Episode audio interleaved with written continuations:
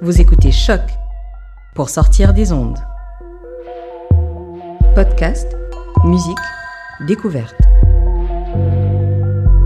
Sur choc.ca. Avertissement.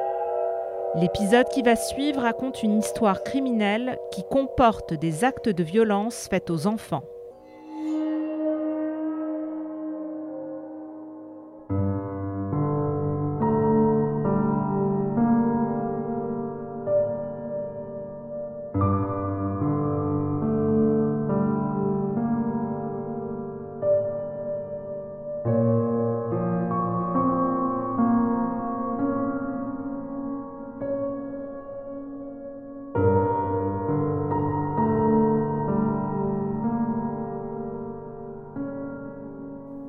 Me souviens, quand j'étais petit, j'avais toujours un peu peur d'aller me coucher seul le soir. Dans les ténèbres, notre chambre, pourtant si familière, devenait angoissante. À la lueur de la lune, bleutée, traversant les rideaux valsant au rythme du vent frais automnal, les meubles et les jouets se transformaient en sinistres visages, en silhouettes oppressantes, comme si la pièce prenait vie chaque craquement plus menaçant que le précédent. Un ogre dans le garde-robe ou un croque-mitaine sous le lit, prêt à m'attraper par les jambes. Pour ma part, l'histoire du bonhomme 7 heures, racontée par mes parents, a énormément stimulé mes divagations nocturnes. Si je ne dormais pas lorsque cette heure sonnait, il viendrait m'enlever, me mettrait dans son sac de jute et m'emmènerait dans les bois, puis dans sa cabane, pour me cuire dans une grande marmite et finalement me dévorer, sans doute. Ou alors, alors... En vieillissant, nos peurs disparaissent, mais les légendes se perpétuent, alimentées par la réalité qui, parfois, peut être plus terrifiante encore. Au début du 20e siècle, à New York, un vrai croque-mitaine errait dans les rues, à la recherche de jeunes proies. Un personnage en apparence inoffensif, mais dont l'histoire est l'essence même de nos pires cauchemars. Je suis Simon Predge et vous écoutez Ars Moriendi.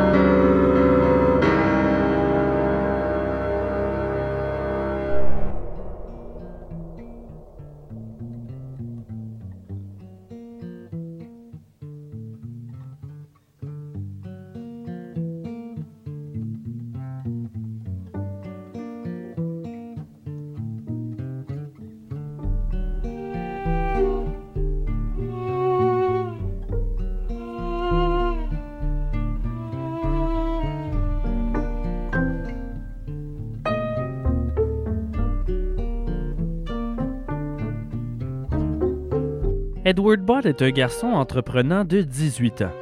Il est bien déterminé à faire quelque chose de sa vie pour échapper à la pauvreté familiale. Le 25 mai 1928, il publie une annonce classée dans l'édition du dimanche du New York World. Jeune homme, 18 ans, cherche travail en campagne, Edward Budd, 406, 15e rue Ouest.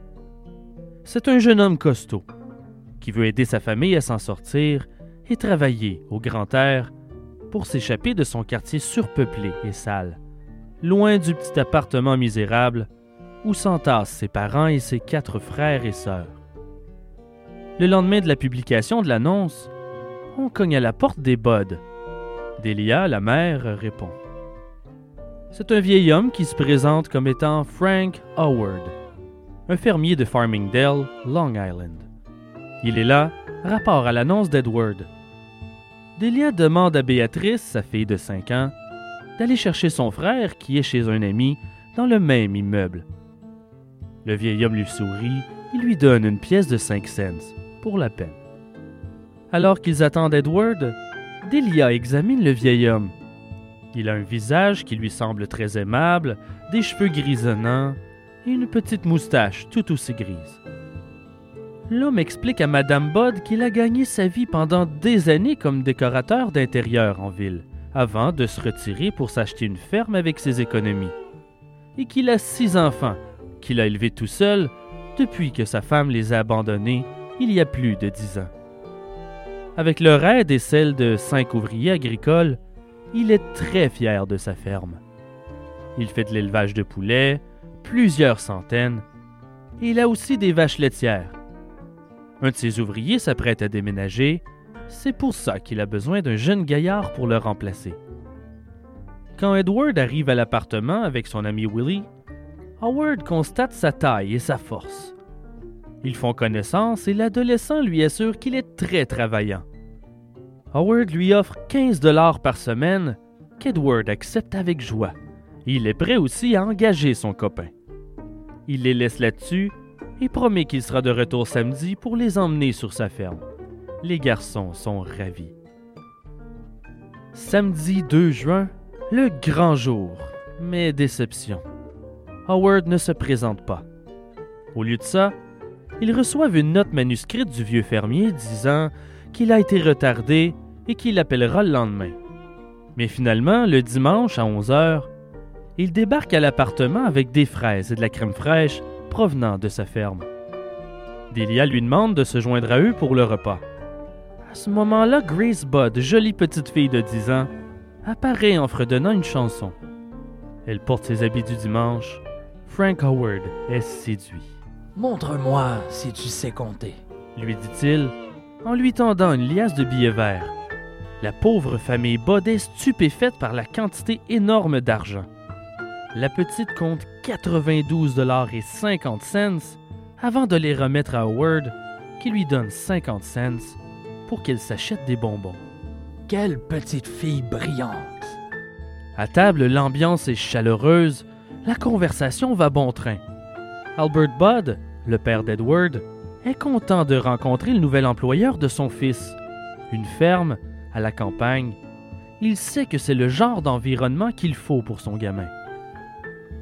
Après le repas, le vieil homme dit qu'il va repasser plus tard pour prendre Edward et Willie pour les amener sur la ferme. Mais avant, il doit se rendre à une fête d'anniversaire organisée par sa sœur pour une de ses petites filles. Il donne 2 dollars aux garçons pour qu'ils aillent au cinéma, en attendant. Au moment de partir, il a une idée. Grace pourrait l'accompagner à la fête de sa nièce. Laissez-la venir avec moi. La pauvre petite a si peu d'occasion de s'amuser. Delia hésite, mais son mari est d'accord et finit par la convaincre. Howard promet qu'il prendra bien soin d'elle et qu'elle sera de retour à la maison avant 21 heures. Sur le pas de la porte, Delia aide sa fille à mettre son manteau. Elle les accompagne dehors et les observe s'éloigner main dans la main, sans savoir, encore, qu'elle ne reverra plus jamais sa petite Grace.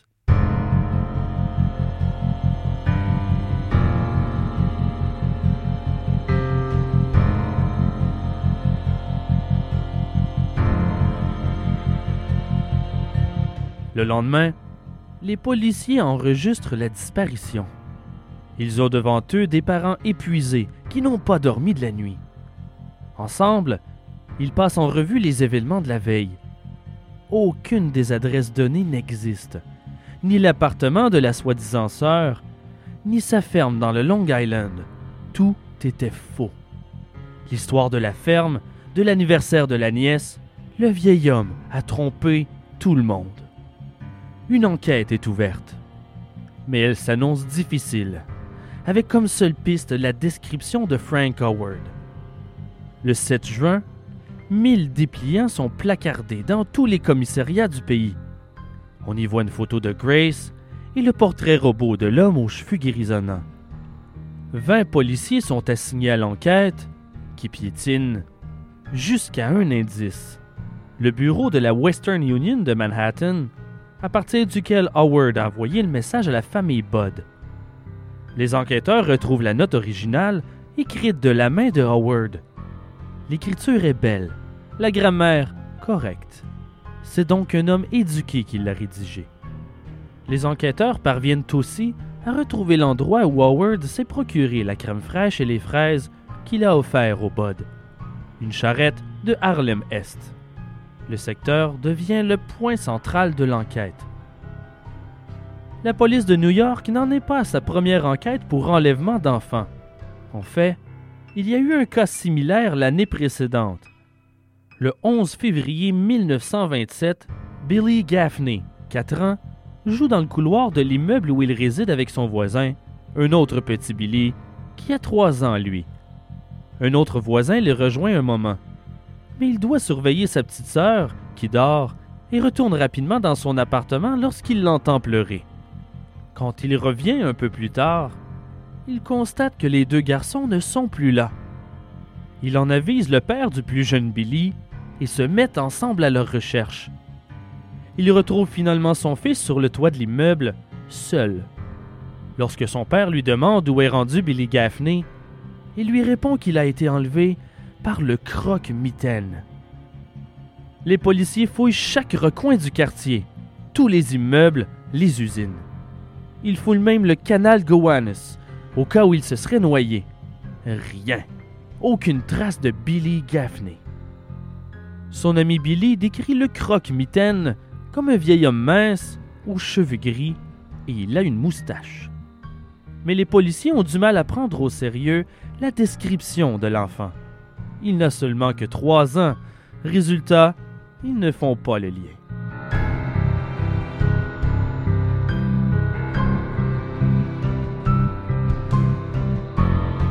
En juillet 1924, Francis McDonald, qui a 8 ans, joue sur le porche de sa maison de Staten Island. Sa mère est assise, pas loin de lui. Alors qu'elle allait sa petite sœur, elle remarque un homme maigre, aux cheveux grisonnants, qui marche dans la rue. Son attitude l'interpelle. Il marmonne et ne cesse de serrer et desserrer les poings. Étrange. Et lorsqu'il la surprend en train de le fixer, il la salue en lui tirant son chapeau. Plus tard dans l'après-midi, le vieil homme repasse devant la maison et s'arrête pour regarder le petit Francis et quatre autres garçons en train de jouer au ballon.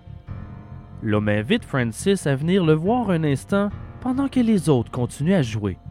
Et ensuite, on ne les voit plus. Ce n'est qu'à l'heure du souper qu'on s'aperçoit que Francis a disparu.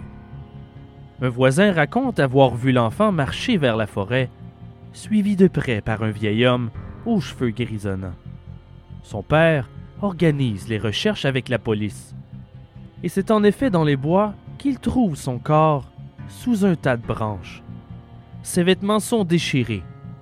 Il a été étranglé avec ses bretelles. Il a été si violemment agressé que la police doute qu'un vieil homme frêle ait pu faire ça. Le vagabond doit avoir un complice. Une gigantesque chasse à l'homme est lancée. Anna McDonald se souvient très bien de l'allure du personnage. Il se traînait les pieds, marmonnait à lui-même et faisait d'étranges mouvements avec ses mains. Je n'oublierai jamais ses mains. J'en ai eu des frissons. De quelle manière il serrait et desserrait les poings, les contractait, les ouvrait, les contractait, les ouvrait.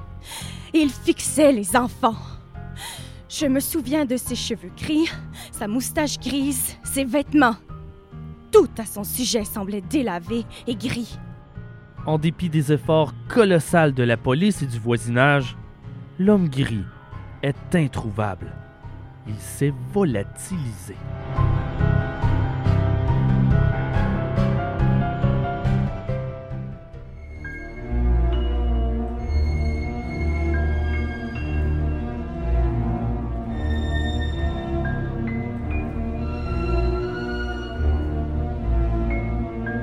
Novembre 1934.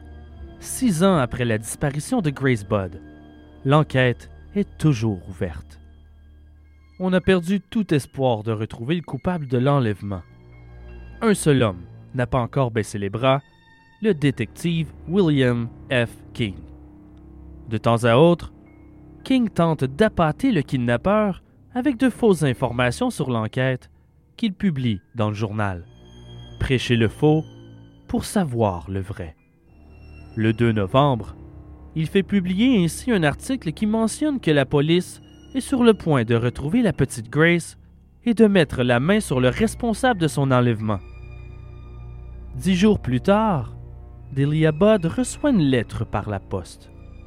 Comme elle ne sait pas lire, elle demande à son fils Edward de lui en faire la lecture. Chère Miss Budd, en 1894, un de mes amis s'est embarqué sur le bateau à vapeur Tacoma du capitaine John Davis, allant de San Francisco à Hong Kong.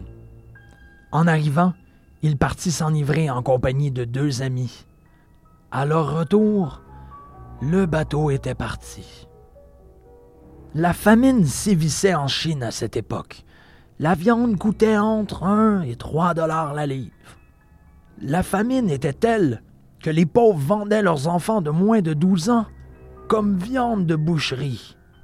Un jeune de 14 ans n'était pas en sécurité dans la rue. Toutes les boutiques vendaient cette viande grillée ou bouillie. Des membres de l'enfant étaient apportés et vous pouviez choisir la partie qui vous convenait.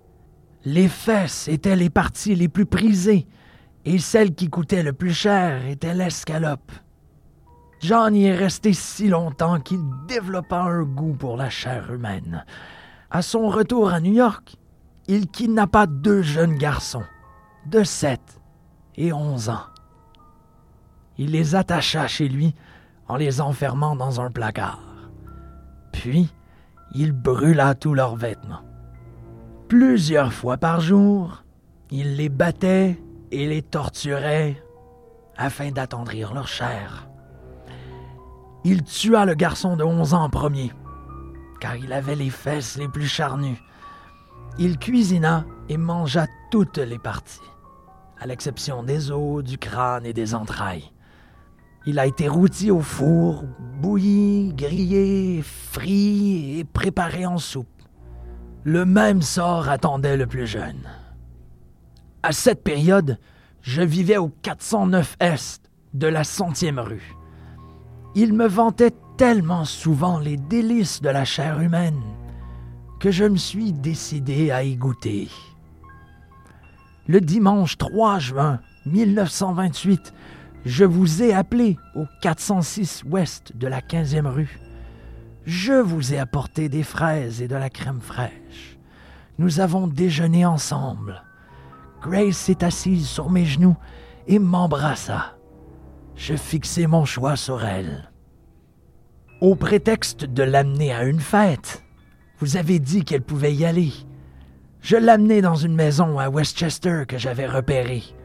Je lui ai demandé de rester à l'extérieur. Elle cueillit des fleurs sauvages. Je suis monté à l'étage et j'ai enlevé mes vêtements. Si je ne le faisais pas, je savais que le sang allait les tacher.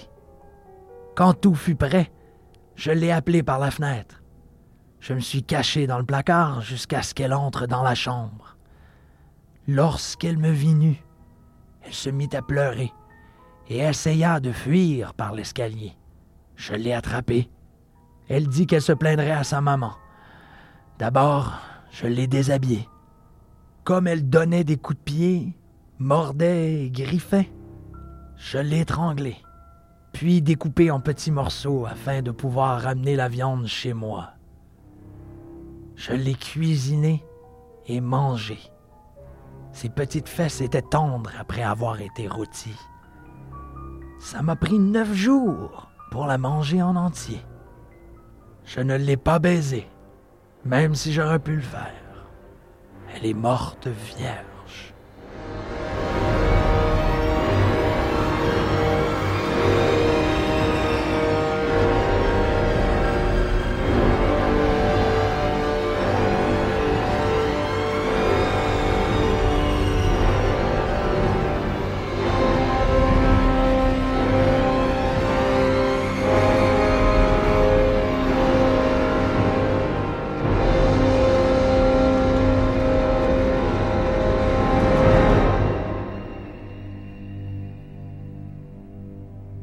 Personne ne veut croire que les propos de la lettre sont réels. Ça ne peut être que les fabulations d'un pervers sadique. Mais le détective King réalise que des détails concordent. En plus, il reconnaît l'écriture. Il est évident que cette lettre a été écrite par la même personne qui a envoyé le message depuis le bureau de la Western Union six ans auparavant. L'enveloppe possède un indice important, un emblème hexagonal et l'acronyme du New York Private Chauffeurs Benevolent Association. Le président collabore. Une réunion d'urgence est organisée avec les membres. On fait passer un test pour vérifier la calligraphie de chacun d'entre eux et on les questionne. Sous la pression, un jeune concierge craque et avoue avoir volé quelques blocs de papier à lettres et quelques enveloppes à l'effigie de l'association. Il prétend les avoir laissés à son ancienne adresse, une maison de chambre située au 252e rue Est. Lorsqu'on décrit Frank Howard à la propriétaire de la maison de chambre, elle est convaincue qu'elle sait de qui il s'agit. Un vieil homme ayant habité dans son immeuble durant deux mois. Il a toutefois déménagé il y a quelques jours. Le locataire en question s'appelle Albert H. Fish.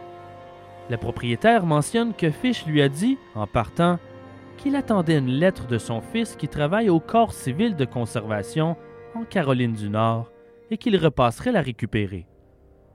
Le fils en question envoie régulièrement de l'argent par la poste à son père. Voilà qui pourrait bien être leur chance. Finalement, après quelques jours d'impatience, le bureau de poste avise le détective King qu'ils viennent d'intercepter la fameuse lettre. Mais Fish ne contacte pas la propriétaire pour venir la chercher. La police redoute qu'il ait compris qu'il était traqué. Mais le 13 décembre 1934, le détective King reçoit un coup de fil. C'est la propriétaire. Albert Fish est chez elle. Il est venu chercher sa lettre. King, accompagné par deux voitures de police, roule à toute vitesse vers la maison de chambre. Il ne faut pas qu'il leur échappe. Lorsqu'il ouvre la porte de l'appartement, Fish est assis à table en train de boire une tasse de thé. King vérifie son identité. Il acquiesce d'un signe de tête. C'est bien lui. Mais soudainement, Fish met la main dans sa poche et en sort une lame de rasoir et le brandit devant lui en guise de menace. Furieux, King attrape le vieil homme au poignet et le tord d'un coup sec. La lame tombe au sol. Fish est immobilisé, menotte au poignet. On vient, enfin, de mettre la main sur le croque-mitaine, celui qu'on appelle le loup-garou de Wisteria, le vampire de Brooklyn, le Grey Man.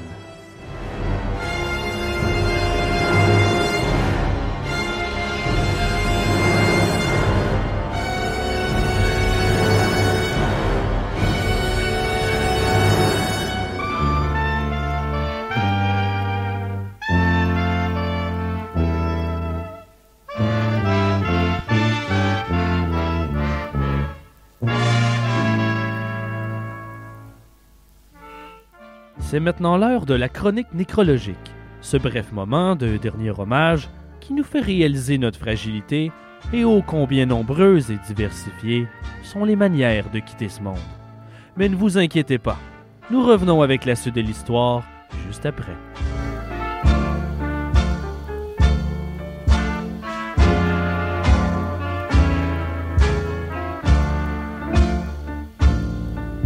Le 12 février 1771, Adolphe Frederick, le roi de Suède, meurt au palais de Stockholm suite à des problèmes de digestion après un riche dîner composé de caviar, de soupe aux choux, de harengs, de homards et de choucroute, le tout arrosé de champagne. Le goinfre mange même 14 portions de son dessert favori, du semla, une brioche suédoise fourrée servie dans du lait chaud. La quantité de nourriture ingérée est si prodigieuse qu'il en meurt. On le connaît comme le roi qui mangea jusqu'à en mourir. Sa gloutonnerie aura eu raison de lui. Si seulement j'avais eu connaissance de cette histoire alors que ma mère me forçait à terminer mon assiette dans mon enfance.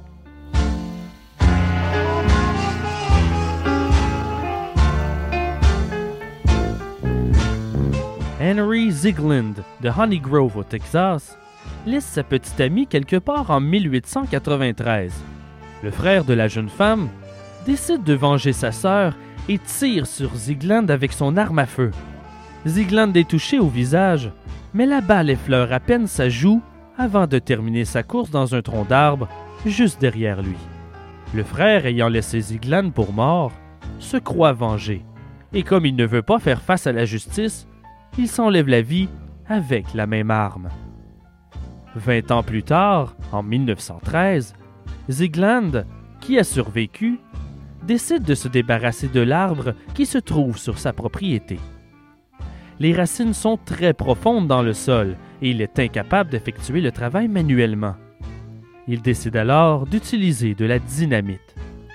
Dans l'explosion, la balle de fusil qui lui était à l'époque destinée se déloge du tronc et est expulsée avec une telle force qu'elle termine sa course dans la tête de Zigland. Il meurt sur le coup. Comme le dit le proverbe, il ne faut pas mettre le doigt entre l'arbre et l'écorce.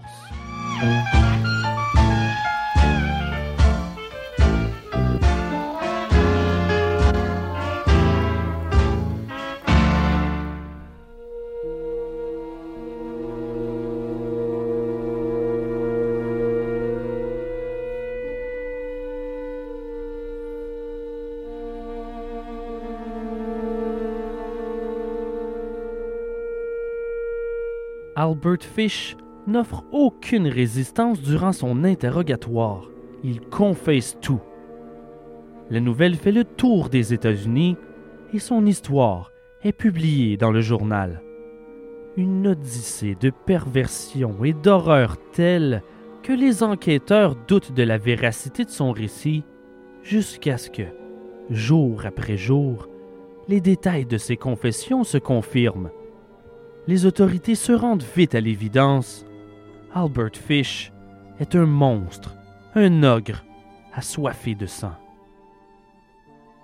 C'est d'autant plus incroyable considérant son apparence inoffensive, son allure frêle. Un vieillard d'un mètre soixante-dix environ, à peine 58 kilos. C'est le détective King qui prend sa première confession.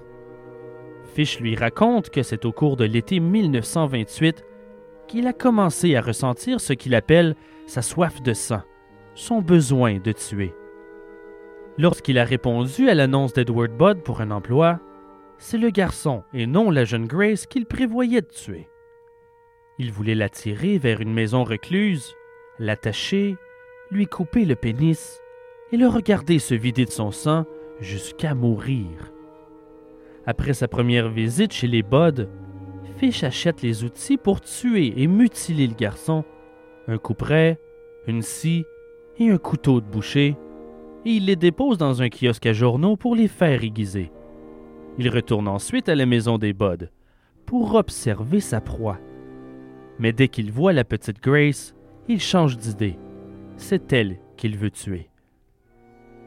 Il retourne au kiosque à journaux avec Grace qui ne se doute de rien, récupère ses outils et monte à bord d'un train en direction du Bronx, puis vers le village de Worthington à Westchester. Pour Grace, il n'achète pas de billet de retour. Pendant le voyage, Grace est tout excitée. 45 minutes de train pour une gamine qui n'est sortie que deux fois de son quartier de misère. Elle se sent gâtée. Arrivée à destination, Fish est tellement absorbé par son plan machiavélique qu'il oublie ses instruments emballés sur le siège du train. Ironie du sort, c'est la petite Grace qui s'en aperçoit et qui retourne dans le train pour ramasser le paquet et le rendre à Fish. Après quelques kilomètres de route, les voilà au Wisteria Cottage, une maison abandonnée de deux étages au beau milieu de la forêt. Pendant que Grace cueille des fleurs, Fish passe par la porte arrière, sort ses instruments, retire ses vêtements et appelle Grace par la fenêtre. Tout se passe comme dans la lettre. Grace qui tente de se sauver quand elle voit Fish complètement nu, Fish qui la rattrape et l'étrangle. Fish parle de son excitation et donne tous les détails. Il a décapité la gamine à la scie. en prenant appui sur un vieux pot de peinture. C'est également dans ce pot qu'il récolte la grande majorité du sang dont il se débarrasse ensuite dehors. C'est après, seulement, qu'il a déshabillé le corps et qu'il l'a découpé. Les morceaux qu'il veut manger, il les emballe dans du papier journal pour les emmener chez lui. Les restes sont abandonnés dans le jardin.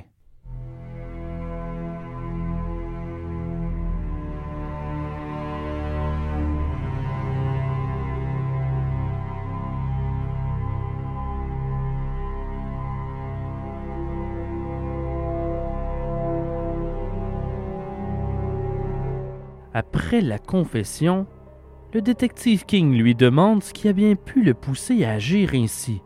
Vous savez, je n'ai jamais pu l'expliquer. Le capitaine John Steen lui demande pourquoi il a écrit une lettre au Bud. Fish répond qu'il ne sait pas. J'ai toujours eu cette manie d'écrire des lettres. Il lui demande aussi s'il a violé la petite. Ça ne m'est jamais passé par la tête. La police débarque ensuite à la maison de Wisteria pour récupérer les restes de Grace Bud. Fish se tient à proximité, dépourvu d'une quelconque émotion. Étrangement, les enquêteurs ne le questionnent pas au sujet du cannibalisme mentionné dans la lettre. Possible que la police considère que les détails immondes de cet acte ne servent qu'à renforcer l'argument de la défense qui plaidera, sans surprise, la folie. Dès le lendemain, M. Budd et son fils Edward doivent formellement identifier l'ogre responsable de l'enlèvement de leur fille. En le voyant, Edward s'élance sur Fish, enragé, en le traitant de vieux bâtard et de fils de pute. King le retient de peine et de misère. Monsieur Bod est surpris de l'absence d'émotion de Fish et lui demande s'il le reconnaît. Ce à quoi Fish répond poliment Oui, vous êtes Monsieur Bod. Et vous Vous êtes l'homme qui est venu chez moi invité dans ma demeure, et qui a enlevé ma fille.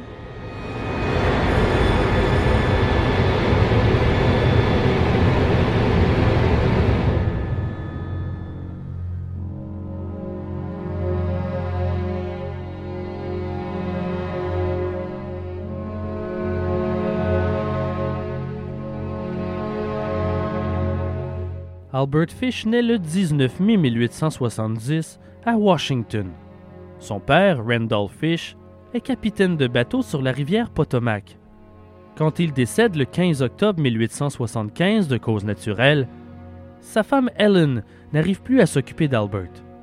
Elle doit se trouver un emploi et envoie son fils à l'orphelinat jusqu'à l'âge de 9 ans. C'est là qu'il découvre les plaisirs de la souffrance physique. Fish est effectivement fréquemment fouetté et battu. Toutefois, ces punitions lui procurent des érections, pour lesquels les autres orphelins l'insultent, l'intimident et le terrorisent. De retour chez sa mère en 1880, il fait une chute grave alors qu'il grimpe dans un arbre. C'est le début des vertiges, des maux de tête et d'un bégaiement tenace. Et à 10 ans, il fait toujours pipi au lit, ce qui lui vaut les moqueries de ses camarades, qui plaisantent aussi sur son prénom, Hamilton. Alors il décide d'en changer il s'appellera désormais Albert. Au cours de cette même période, son frère aîné Walter l'initie à la pornographie. Il lui montre des dessins d'hommes et de femmes dénudées. Il lui raconte aussi des histoires d'aventure avec des cannibales. Albert est fasciné par tout ça. Il en redemande, il en rêve la nuit. Il commence d'ailleurs à suivre les rubriques criminelles dans les journaux. Et sans véritable ami, il s'isole. Mais en 1882, changement, il se fait un copain, un jeune adolescent télégraphe. Ils deviennent même amants alors qu'Albert n'a que 12 ans.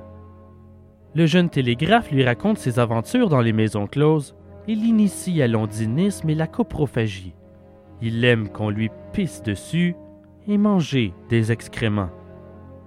Fish commence aussi à visiter les bains publics pour contempler les hommes nus il y passe la majeure partie de ses fins de semaine.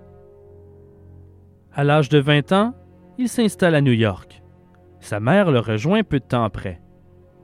Fish devient peintre en tout genre et se prostitue. C'est durant cette période qu'il commet ses premiers viols sur des jeunes garçons. Sa mère lui arrange une rencontre avec une Anna qu'il épouse en 1898. Mais ce mariage ne calme en rien Fish. Il développe un intérêt morbide pour la castration après une visite au musée où il tombe en admiration devant un pénis disséqué. Il tentera de réaliser une première castration avec un jeune attardé mental cueilli sur la rue. Il l'emmène dans une chambre louée, à l'abri des regards, attache le jeune garçon sur le lit et essaie de trancher son pénis avec une lame de rasoir. Mais ses cris de douleur sont si intenses qu'il l'abandonne dans une mare de sang, jette un billet de 5 dollars sur le lit et s'enfuit sans se retourner. On ignore ce qui est advenu du jeune garçon. Les bordels deviennent partie intégrante de sa vie, car c'est le seul endroit où Fish peut assouvir ses fantasmes de sadomasochisme, d'ondinisme et de coprophagie. En 1902, Fish est arrêté pour détournement de fonds et escroquerie. Il écope d'une courte sentence et fait un passage à Sing Sing. À sa sortie, il quitte les milieux dépravés et reprend son travail de peintre, probablement pour souvenir aux besoins de sa famille qui s'agrandit. Mais en 1917, la femme de Fish, Anna, le quitte, ou plutôt les abandonne, sans donner d'explication, lui laissant la garde de ses six enfants. Elle part même avec les meubles. Ce jour-là, lorsque les enfants reviennent à la maison après l'école, ils ne trouvent sur le comptoir qu'une note de leur mère leur disant de contacter leur père. Ce sont, en quelque sorte, les derniers mots que ces enfants ont reçus de leur mère. Cette séparation, c'est l'élément qui déclenche la folie meurtrière d'Albert Fish. Sa conduite devient de plus en plus incontrôlable.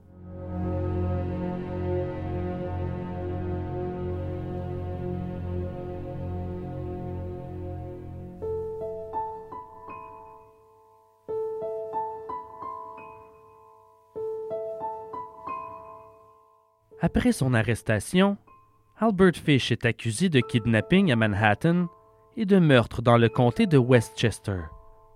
Pendant ce temps, la police obtient de nouvelles preuves.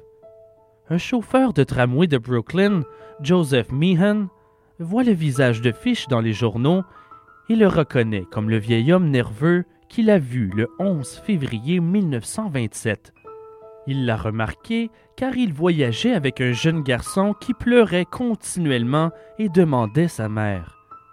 Lorsqu'ils sont arrivés à destination, Fish a dû traîner le petit garçon de force hors du train.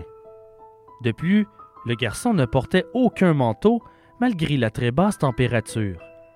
Le jeune garçon en question était en fait Billy Gaffney, l'enfant kidnappé recherché par la police. Ultimement, Fish confesse les horreurs qu'il lui a fait subir.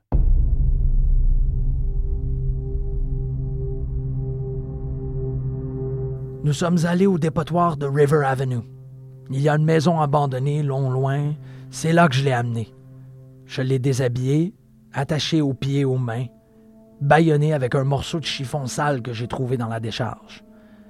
Ensuite, j'ai brûlé ses vêtements lancer ses souliers dans les déchets. Puis j'ai marché jusqu'au tramway que j'ai pris en direction de la 59e rue à 2 heures du matin. Et j'ai ensuite marché jusqu'à chez moi. Le lendemain, vers 2 heures de l'après-midi, j'ai pris mes outils et un bon fouet, fait à la main, un manche court surmonté d'une de mes ceintures de cuir coupées en six lanières de 8 pouces. Je l'ai fouetté jusqu'à ce que le sang coule sur ses jambes.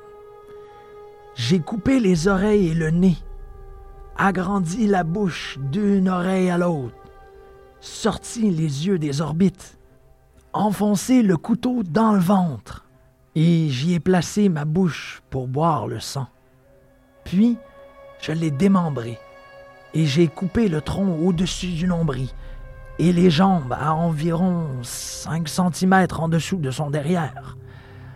Après, j'ai tranché la tête, les pieds, les bras et les jambes au-dessus du genou. Je suis rentré chez moi en emportant la viande Mes morceaux préférés, son sexe, ses rognons et un délicieux petit derrière bien grassouillet pour le rôtir au four et le dévorer. J'ai préparé un ragoût avec ses oreilles, son nez, des morceaux de visage et du ventre. J'y ai mis des oignons, des carottes, des navets, du céleri. C'était bon. Les fesses, je les ai coupées en deux et mises sur un plat avec sur chacune des lanières de bacon. J'ai versé un demi-litre d'eau pour le jus de la sauce avant d'y mettre des oignons. À intervalles réguliers, j'ai arrosé de jus son derrière avec une cuillère en bois afin que la viande soit juteuse. Jamais je n'ai mangé une dinde rôtie qui ait été la moitié aussi excellente que ce délicieux petit cul grassouillet. J'en ai mangé pendant quatre jours.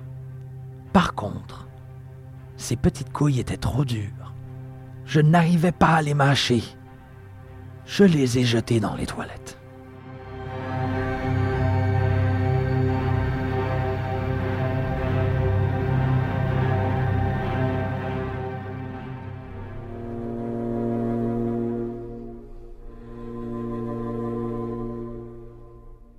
Quelques jours plus tard, un homme de Staten Island identifie Fish comme l'homme qui a tenté d'appâter sa fille de 8 ans dans les bois, tout près du lieu où Francis O'Donnell a été tué, trois jours plus tard en 1924.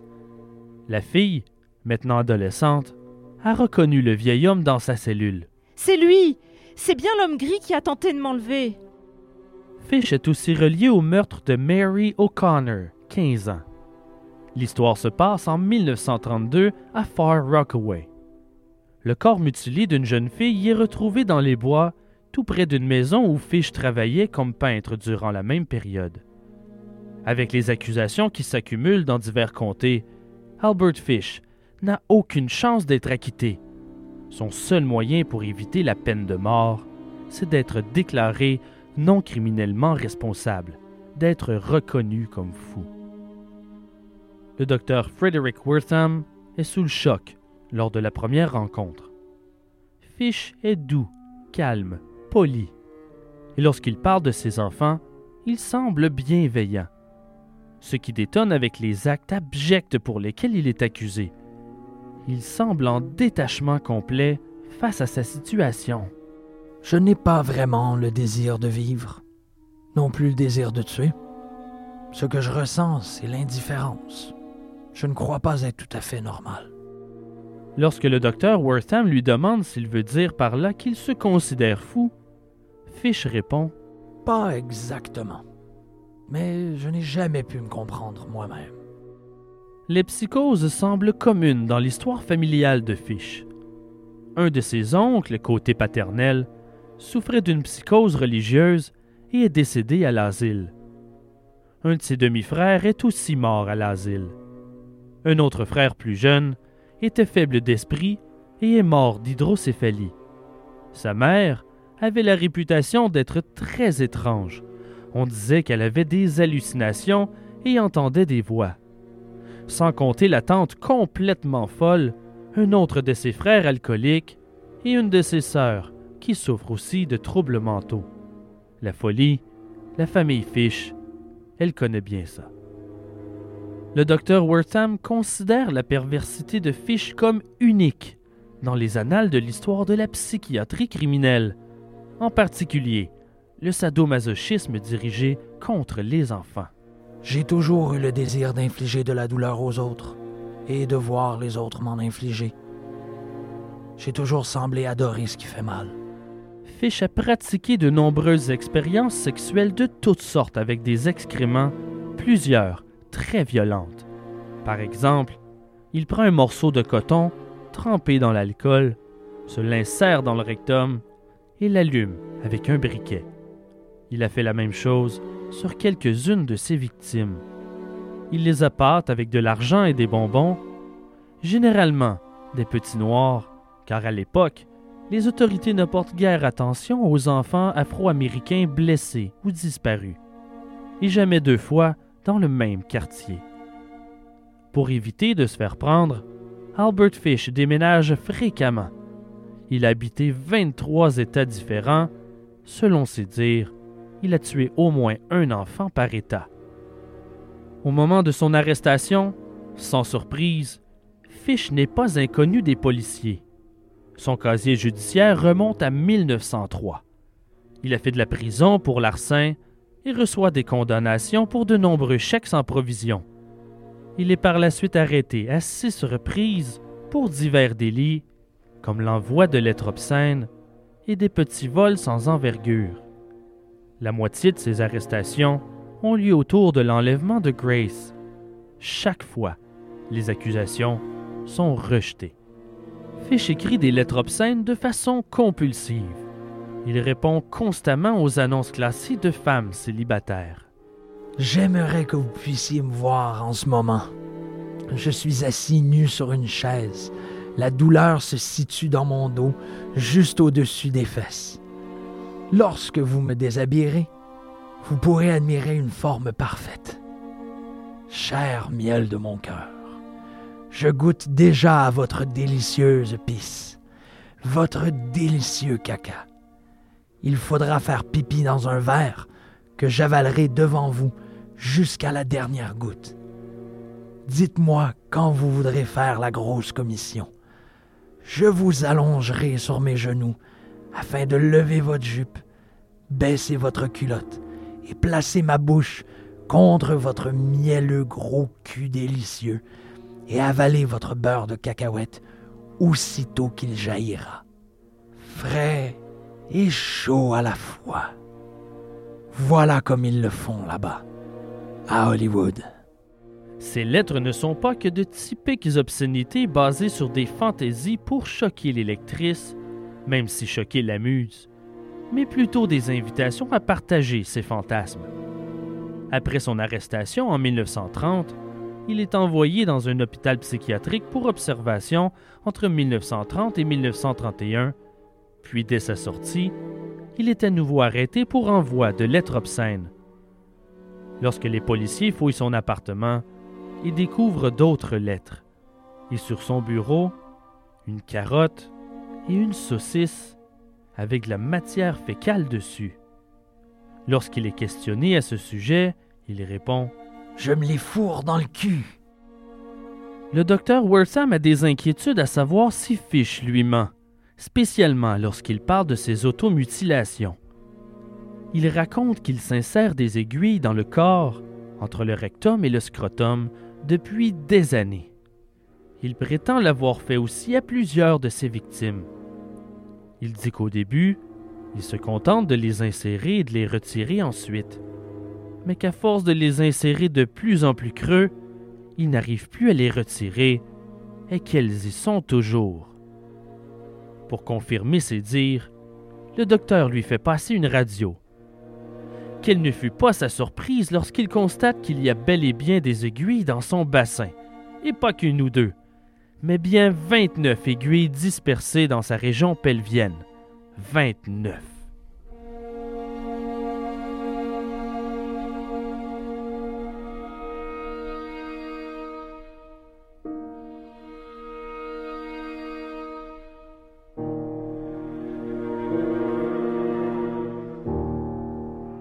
C'est après le départ de sa femme, alors qu'il a 55 ans, que Fish commence à entendre des voix. Il a des hallucinations et il délire de plus en plus. Des visions du Christ et de ses anges. Fish est obsédé par ses péchés et leur expiation par la douleur physique, l'automutilation et les sacrifices humains. Il récite sans cesse des citations de la Bible mêlées à ses propres lubies. Heureux est celui qui prend vos petits et leur frappe la tête contre les pierres. Heureux est l'homme qui corrige le fils qu'il chérit avec un fouet, car grande sera sa récompense. Fish prétend que Dieu lui ordonne de tourmenter et castrer les petits garçons. Selon lui, il ne fait que suivre les ordres du Seigneur. Le docteur Wertham est estomaqué par la façon dont il décrit les horribles tortures et le cannibalisme qu'il fait subir à ses victimes, décrivant ses atrocités comme on débite une recette. Il remarque toutefois dans sa voix et ses expressions faciales une certaine satisfaction et une excitation malsaine. Pour le docteur Wertham, Fish présente une psychose religieuse. Il a une bien étrange relation avec ses propres enfants que les autorités prennent en pitié. Il les aime beaucoup et en a pris soin du mieux qu'il a pu tout au long de sa vie. Il ne les a jamais blessés physiquement ni abusés. Toutefois, cet amour est teinté de perversion, par des jeux notamment. Il les fait monter sur son dos, par exemple, et leur demande de se laisser glisser jusqu'au sol en lui graffignant le dos de leurs ongles. Il fabrique une palette, un peu comme une raquette de tennis en bois, auquel il plante une vingtaine de clous et demande à ses enfants de le frapper avec. Et devant leur refus répété, il se frappe lui-même avec la palette cloutée jusqu'au sang. Un autre de ces jeux consiste à se mettre en maillot de bain et ensuite à quatre pattes, pendant qu'un ou deux de ses enfants montent à cheval sur lui.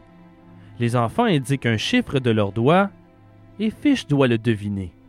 À chaque fois, il se trompe volontairement et les enfants doivent ensuite le frapper au postérieur autant de fois que de doigts levés, parfois avec une baguette de bois, parfois avec une brosse à cheveux. Ces enfants sont aussi témoins de ces psychoses. Un de ses fils raconte que lors des soirs de pleine lune, il a des absences durant lesquelles il fixe le vide, grince des dents, semble très nerveux et crispé, et marmonne de façon incompréhensible en serrant et desserrant les poings. D'autres racontent l'avoir vu au sommet d'une colline à hurler Je suis le Christ. Quand un de ses fils le supplie d'arrêter de se faire du mal, il lui répond J'adore me torturer. Et puis, si c'était mal, les anges m'auraient arrêté, comme ils ont arrêté Abraham dans la Bible.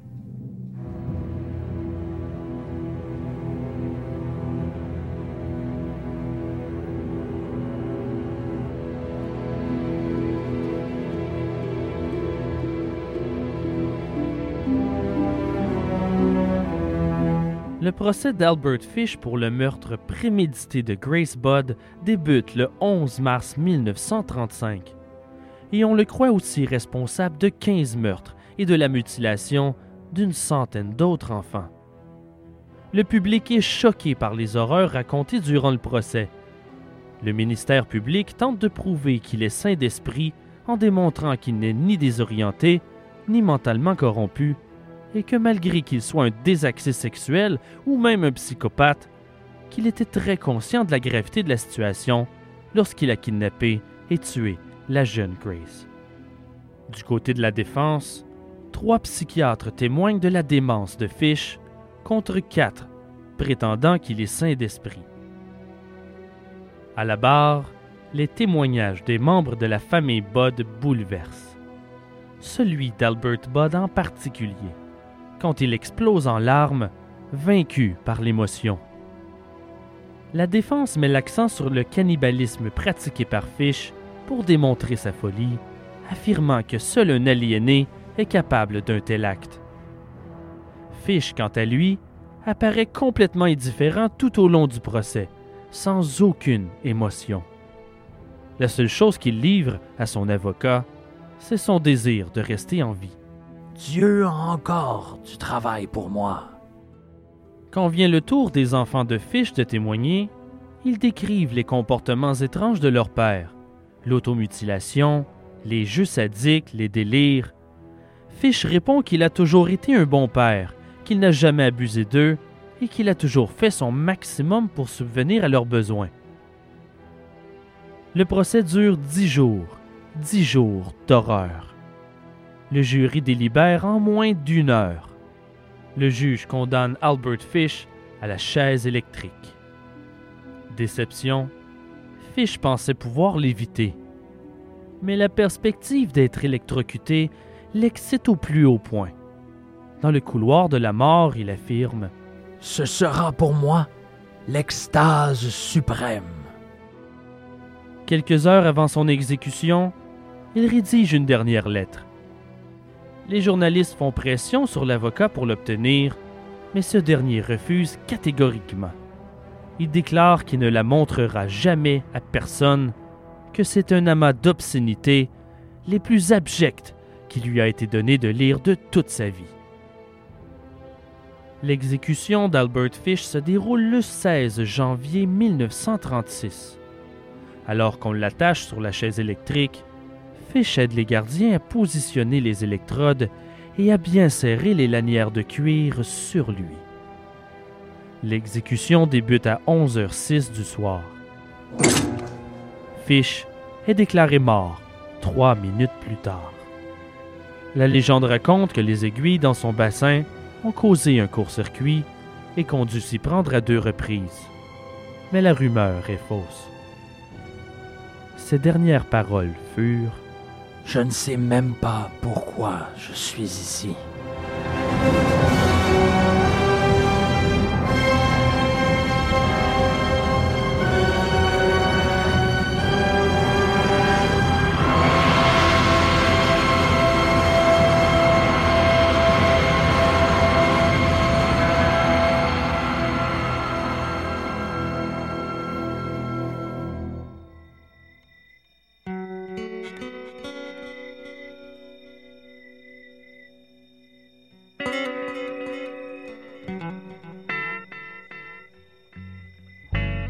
Ars Moriendi est produit par moi, Simon Predge, et j'aimerais remercier ma co-réalisatrice, Karinelle Koubi, mon correcteur, Étienne Forêt, mes comédiens, Jean-Michel Bertion dans le rôle de Albert Fish, Maxime Paradis dans le rôle de Albert Budd, Marie-Michel Boutet dans le rôle de Anna McDonald et Karine Koubi dans les rôles d'une survivante et d'une membre du jury.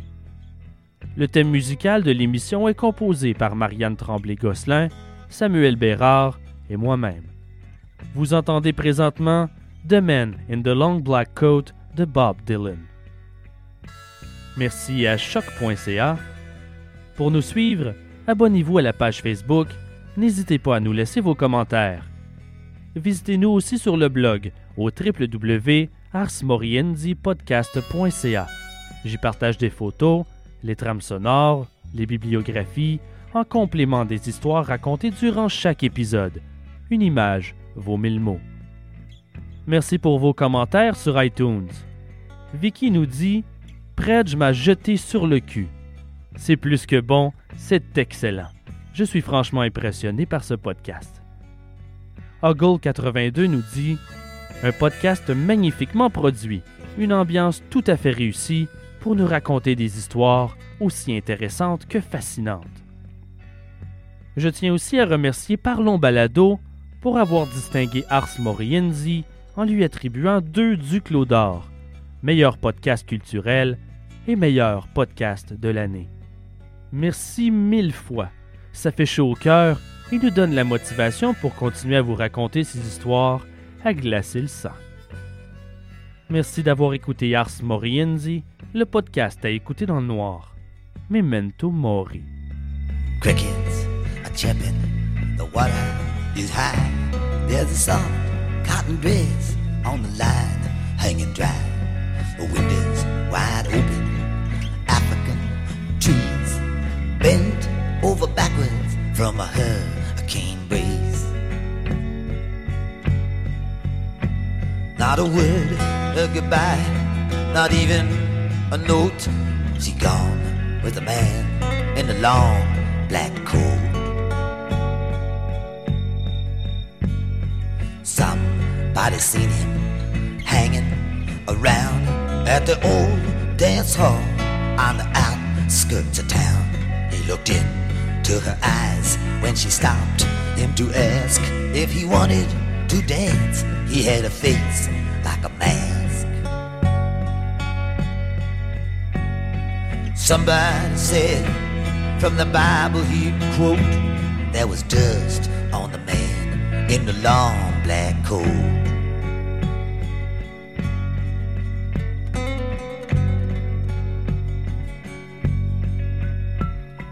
Preacher was a talking, there's a sermon he gave. He said every man's conscience is vile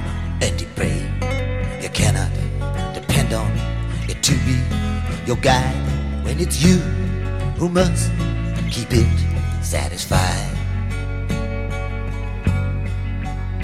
It ain't easy to swallow, it sticks in the throat to give her heart to the man in a long black coat. There are no mistakes in life, some people say, it is true sometimes. You can see it that way. But people don't live or die, people just float. She went with a man in a long black coat.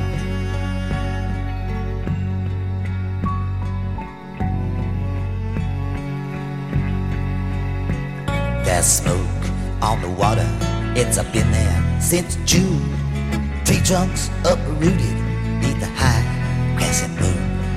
pulse and vibration and the rumbling fuss. Somebody is out there beating on a dead horse. She never said nothing, there was nothing she wrote.